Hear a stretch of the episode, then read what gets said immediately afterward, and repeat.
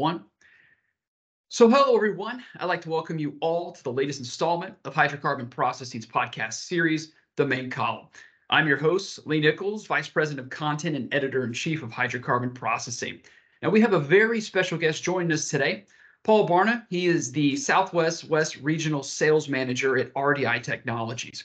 Now, today we're going to be diving into the topic of motion amplification, what it is, how it works, and the major benefits of it. Now, we got a lot to get to today on this edition of the main column, so let's go ahead and get started and welcome in our guest. Paul, how are you doing today? Doing great, Lee. Thanks for having me on. Absolutely, and, and thanks for giving us a couple of minutes here uh, to discuss the, this kind of technology. Um, now, before we dive into the discussion here, can you tell us a little bit more about RDI Technologies and your role with the company? Yeah, I would love to.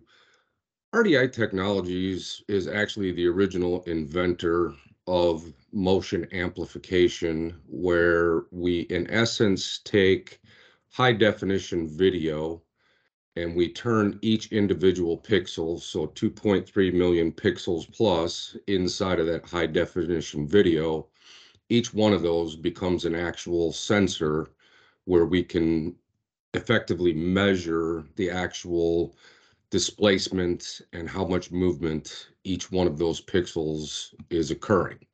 And the key to the motion amplification is that the human naked eye really can't resolve less than about four mils or the thickness of human hair piece of paper. And by amplifying that, you can see what the naked eye cannot see. Now, my role with RDI is I am the regional sales manager for RDI. I actually began my career 32 years ago with SKF, where I started out as an actual PDM service technician, progressed into managing service technicians, and ultimately became the U.S. Service and Systems Engineering Manager for condition monitoring and services with SKF, and took an early retirement with them back in 2018, and then began continuing my career with RDI in 2019. Excellent, and and that's what I want to get into is is this uh, technology of motion amplification because it's pretty fascinating stuff. So I, just to start the conversation, and I mean, how did you hear or see about this technology, and then as kind of a follow up to that, what made you want to introduce motion amplification to the masses, and more specifically to the oil and gas sector? Yeah, one of the big things that we used to do as technicians, and I perform the services as well as other people within the organization, was we oftentimes spent weeks and almost months just performing operating deflection shape studies where we needed to understand the base and structural issues, how those would affect bearing, bearing seats, uh, how that affected the L10 life, but the technology was introduced to me while I was managing the US services in late 2016. And after reviewing that technology that was out there, I could see very quickly the value in motion amplification, not only to my business, but the value that that brought to the customers.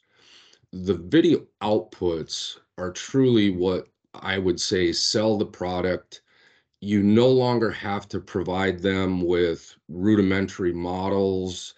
They can actually see their own piece of equipment, and it's very quickly gets to the results of what's going on. The biggest thing that I think is there is when you're reviewing models from an operating deflection shape, a lot of times people always ask you, well, how much is that moving? Inside of our technology with RDI, our cursor ultimately becomes a virtual sensor where we're able to simply click, drag, and drop a box, which we refer to as a region of interest or ROI. And it results in both the X and Y coordinates according to the field of view and provides you that actual data. So you can tell them exactly how much it's moving. If you go back to the old fashioned way of collecting it with sensors and modeling it, it could take hours where you have to go back into another software where you collected the hardware, what time that occurred in that recording, and you have to dig through mountains of data to get to that point where you collected the data to then tell them how much it was actually moving. So it simplifies the complex. Oh, I agree. Yeah, and and that's one of the other areas that kind of is a great segue into my next question. And and you kind of touched on a little bit here, and of course that's benefit to the customer. So uh, can you talk a little bit more about how uh, you know this non-contact, non-destructive technology has been of value to your current oil and gas customers? Yeah. Biggest value, of course, that I personally feel, and I would say they really buy into is the safety aspect of it. Because visual technology and utilizing the video as the camera of the future and how it records, it's 100% non contact. So, in essence, if we can see it, we can ultimately measure it. The next value that I would say is you are utilizing each pixel as an actual individual sensor. So instead of having a standard condition monitoring where you may take two radial readings and one axial per bearing per shaft, we are actually using all 2.3 million pixels in the field of view. And that allows us to get to background things that are going on. Standard condition monitoring, you're at a bearing point, but what you're neglecting is the foot, the floor, the foundation, piping, structure in the background, things that could ultimately result in the root cause of what's truly going on with the entire asset and frame. Versus condition monitoring you're just looking at individual points you're not looking at the entirety of what you see And now one of the the major things that you mentioned uh, at the beginning of your answer there, of course, was safety. And as everyone knows that's listening uh, to this podcast, that safety is number one in everything you do. So, how have you seen motion amplification technology meet some of those stringent safety measures? The biggest thing inside of, let's say, we look at a fracking application or something like that. A lot of times, the pipe and the equipment, when it's operating, those pressures can easily exceed, you know, 10,000 psi plus. So in that application, you're not allowed to be within 50 to 100 feet of those high pressures. With motion amplification, we're able to set up that video camera outside of that, call it safety zone. With those restrictions, we can be safe outside of the zone, but we're able to actually capture data from process piping, from process equipment without putting anybody in harm's way. We remain outside of that danger zone and we're able to simply just put different lenses on where we can zoom into specific aspects, collect the video, process it, and see things that normally you would not be able to see because it also doesn't matter what the substrate is if we can see it, we can ultimately measure it. Okay. And and I, I want to go back to something you said at the very beginning of our discussion, and that is every pixel the camera sees can become a virtual sensor. So can you explain a little bit more about how that works? Yeah, to somewhat simplify it, in essence, what we are doing is we take each individual pixel and through our patented algorithm that Dr. Jeff Hay, our CEO, invented, we ultimately measure the light intensity difference of each one of those individual pixels. And with that, and putting in known distances or lengths inside of the video, we can then quantify how much that individual pixel has actually moved. The key is where our cursor in the software becomes a virtual sensor. And as mentioned earlier, you simply click, drag, and drop. And inside of that box is where it calculates and provides you the FFT spectrum from the waveform inside of that box. So you're not just getting data from where you placed a sensor, you can ultimately measure anything inside of that video by using your cursor to place those regions of interest where you see movement occurring as you amplify it. Okay, so now when you have this technology set up, I imagine that you have, of course, this large field of view. And then when you have that large field of view, I imagine that uh, the person using this is going to capture challenges that you just weren't expecting to see. So, can you dive a little bit more into the amount of time um, that motion amplification can cut out of uh, this person's that that's working on this their path to the root cause?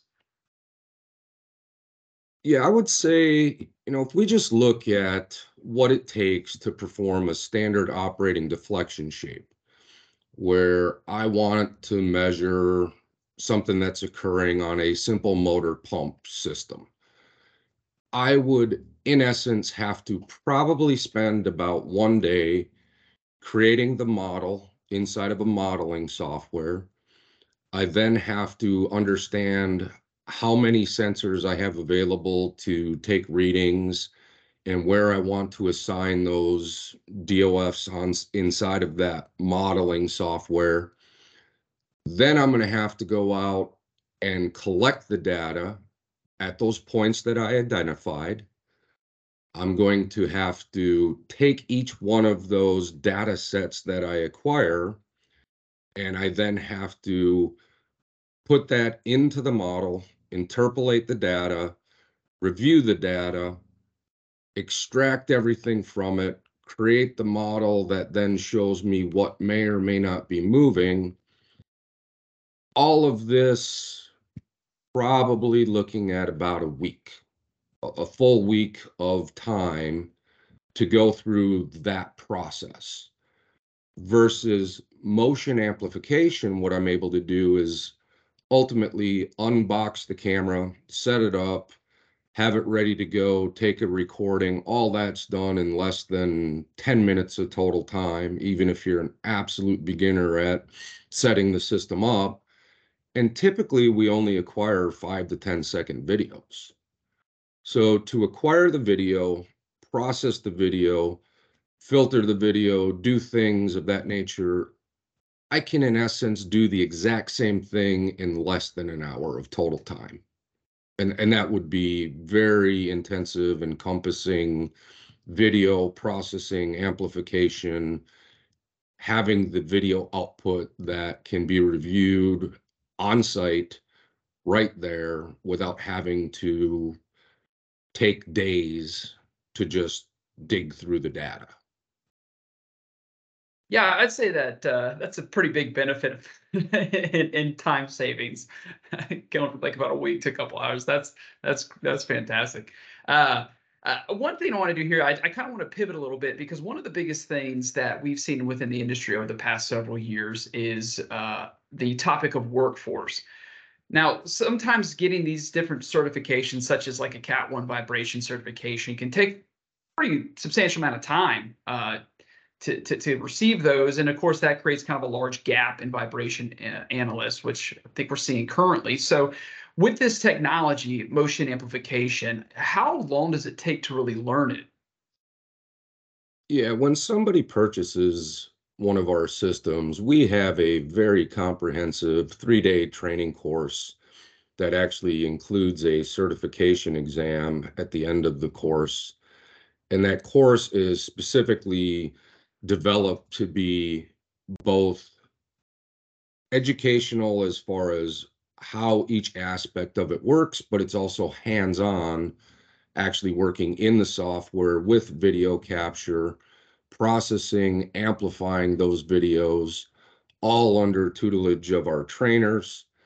And it may take time to understand those complex spectrums and waveforms with standard call it vibration analysis, but our output being a video is something that anyone can clearly understand and see what's moving. You're able to get the quantified data of how much it's moving. And if you need to, we are able to provide those complex spectrums and waveforms if you want to look into that particular data if you have that skill set. But I would say oftentimes the videos are ultimately what drive clear communication and understanding of what's occurring. You don't have to have an individual with a vibration background to understand the blips and blurps, the spectral data, the waveform. Easiest way I can explain it is if you go to a cardiologist, we all know what an EKG is, but we don't know that this little blip or blurp means that your right ventricle is not closing properly. You need years of experience to understand that versus the video shows you the movement. Everybody's part of that communication and everybody's able to simply see what is going on. And that's our motto seeing is believing. Yeah, it's, it's pretty amazing because yeah, I can totally understand that with with video that you can actually see it uh, and, and, see how it's how it's working. Um, and, and, so that's what I was kind of wanted to go into my next question is so you have the video and it gives you this accurate vibration data. And then now I guess it's the whole idea of explaining that to management. Now you've gone over a little bit of that, but I, would be I imagine that when you have this kind of video and this data, the budget approvals become quicker, easier. So I'm kind of curious if if you had any type of example of how this has helped one of your customers. Yeah, I had one oil and gas customer that in the video we were able to observe a small bore pipe coming off of one of the large pipe that was holding instrumentation. You know, a lot of times you have smaller bore ancillary type pipes with instrumentation, pressure gauges. In the videos, when you're able to physically see that smaller pipe moving, but more importantly, because it's digital, you can also zoom in and see how it's deflecting the sidewall of the larger bore pipe. That typically leads to weld fractures, you know, leaks, things that are bad in the industry. And what they're able to do is physically see that. And before the failure occurs, they can then go in and simply get their engineering involved to engineer some sort of a saddle for support. And they did just that. They saw that small ancillary pipe literally moving and flexing the large bore pipe sidewall. And when they supported that afterwards, it literally reduced the overall movement by greater than 94% and brought everything down where now you don't have to worry about the failure of that small pipe. Excellent, excellent. So um, I got one or two more questions for you. This last one, um, uh, this this latest one I wanted to run by is so a lot of people in the industry refer to the DIPF curve or design installation potential failure and failure.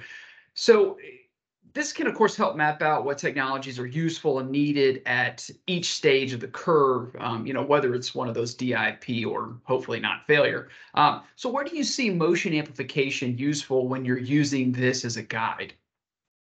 Yeah, motion amplification can be utilized in all stages of that curve. Um, if we begin at the beginning, when you look at the design, there's always some question as to how are all of the components going to interact with each other? With motion amplification, you can review what is occurring when you perform the very first, call it FAT test, factory acceptance test, where any changes needed or observed can be addressed before it even goes to the next stage, which would be the installation phase. You know, at the installation, the camera has one of its greatest values when you get into commissioning.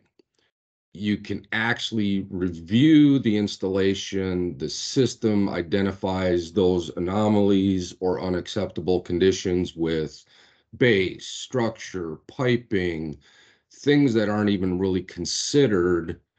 They're looked at individually, but you can see them all together and how they interact at that commissioning phase. And all of those can then be addressed with people that are responsible for the installation. And there ultimately seems to be minimal arguments between the two parties when both of those parties can see and comprehend what is moving in the videos versus just using hard data because then it becomes this interpretation of the complex vibration spectrums, the waveform data, and we can ultimately mitigate that argument between the two parties by each agreeing that they both see this and that's not acceptable. So when we use the 2.3 million pixels of data, it gives you, if you think about it, an astronomically larger sample of data that you're using to identify potential problems before you even accept it and you even turn it on. The failure can then go back to that small bore piping that I addressed, where if you saw that at the very beginning, you can engineer out the issue that's not going to occur in the future. So you, in effect, avoid that failure part of it.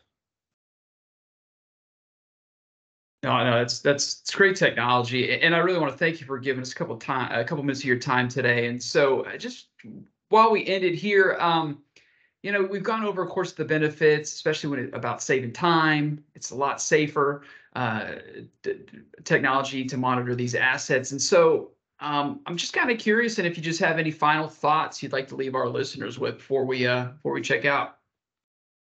Yeah, I think one of the biggest things is that to me over the 32 years one thing that i've seen is you know ultimately reliability has constantly evolved and so has rdi you know we have innovations to the future future technologies in the market where we have spot the robotic dog where a lot of people are looking at that as autonomous collection. But we do have the only payload capable of measuring motion amplification video and providing vibration data from Spot, where we also can utilize our new modal amplified product where we have introduced using the camera with a force hammer and simplify the complex process of even modal analysis. And of course, if you want to learn anything about RDI, the innovative technology, you know, you can go to our website at www.rditechnologies.com. You can review our products, offerings, and if you want to contact us about anything that you have, you know, you can get a hold of one of our local representatives from RDI that can help with that. And of course, you know, always sign up to our newsletter if you can you know, we have a ton of webinars where we go over the technology, the use cases, the specific industries. And, you know, we do have articles that are written in specific magazines to those industries as well. So there's always information that we're trying to get out there as far as how the technology is used, how it's being innovative, and how it meets and exceeds the needs that our customers actually have. Excellent. Well, really, Paul, can't thank you enough for your time today to discuss this technology. It sounds pretty amazing uh, technology that, that, our professionals in this industry are going to be using uh, to really optimize their operations. So, I really want to thank you for your time today. And of course, we really want to thank all of you for listening to the latest installment of Hydrocarbon Processing's podcast series, The Main Column.